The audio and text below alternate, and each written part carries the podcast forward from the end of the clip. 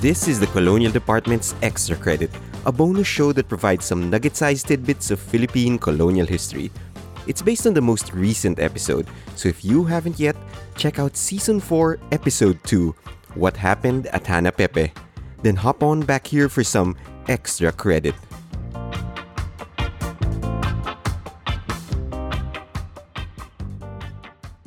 I first read about the Hanapēpē massacre in Elaine Castillo's book of essays entitled How to Read Now. In one piece, the Filipino American author contrasts the romanticization of the idyllic tropical Hawaii of the plantation owners with the brutal reality experienced by their workers.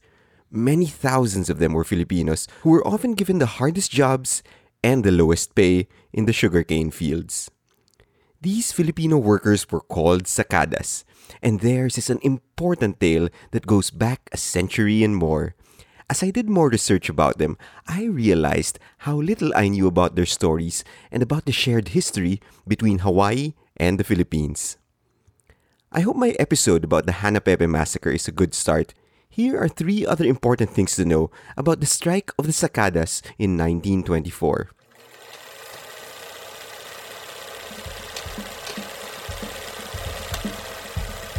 1. The so called Big Five corporations of the sugar barons set up an organization called the Hawaiian Sugar Planters Association, or the HSPA, which opened offices in Manila and Vigan to recruit Filipino workers for the fields. The recruitment drive was successful. By 1922, Filipinos comprised the largest number of migrant workers in the territory. To prevent strikes and labor unions, the HSPA divided all the immigrants by ethnic lines, tried their best not to hire any workers who could read or write, and policed their ranks with strikebreakers and spies.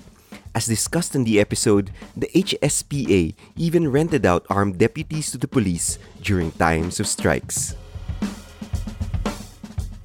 2. All of the immigrants in Hawaii faced racism, but it could be said that the Filipinos suffered the deepest prejudices of all. Everyone looked down on them. Even the Japanese workers thought they were violent, untrustworthy, and prone to criminal behavior. Filipino workers were insulted with the names Poke Poke or Poke Knife, a dig at the belief that they always carried around knives. So when the Filipino strikes began, many expected them to turn violent. But until the Hanapēpē massacre, the widespread Sakada protest of 1924 was a peaceful affair. 3.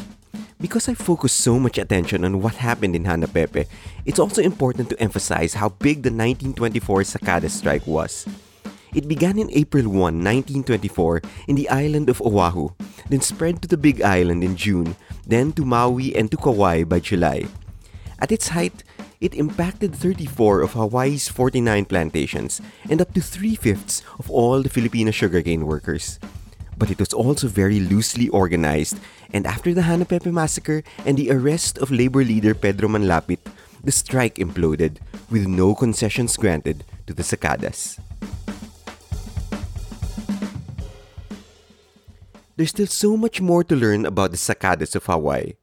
For now, I leave you with the text of the plaque that commemorates the Hanapēpē massacre, which reads On September 9, 1924, at the height of the Filipino sugar plantation strike in Kauai, 16 Filipino plantation workers of Visayan ancestry and four local policemen died during a violent confrontation along Hanapēpē Road. This incident has come to be known as the Hanapēpē Massacre. The lapse of time and the loss of records have obscured the identities of several of those who died. Out of respect for those whose names are not known, none shall be listed here. They shall remain nameless, known only to themselves, to their families, and to God, until time shall have discovered their complete identities. This marker honors the memory of all those who died in this incident and commemorates an event that symbolizes the significant role played by Filipino workers in the long and bitter history of the labor movement in Hawaii. And that's it. Hope you learned something new today.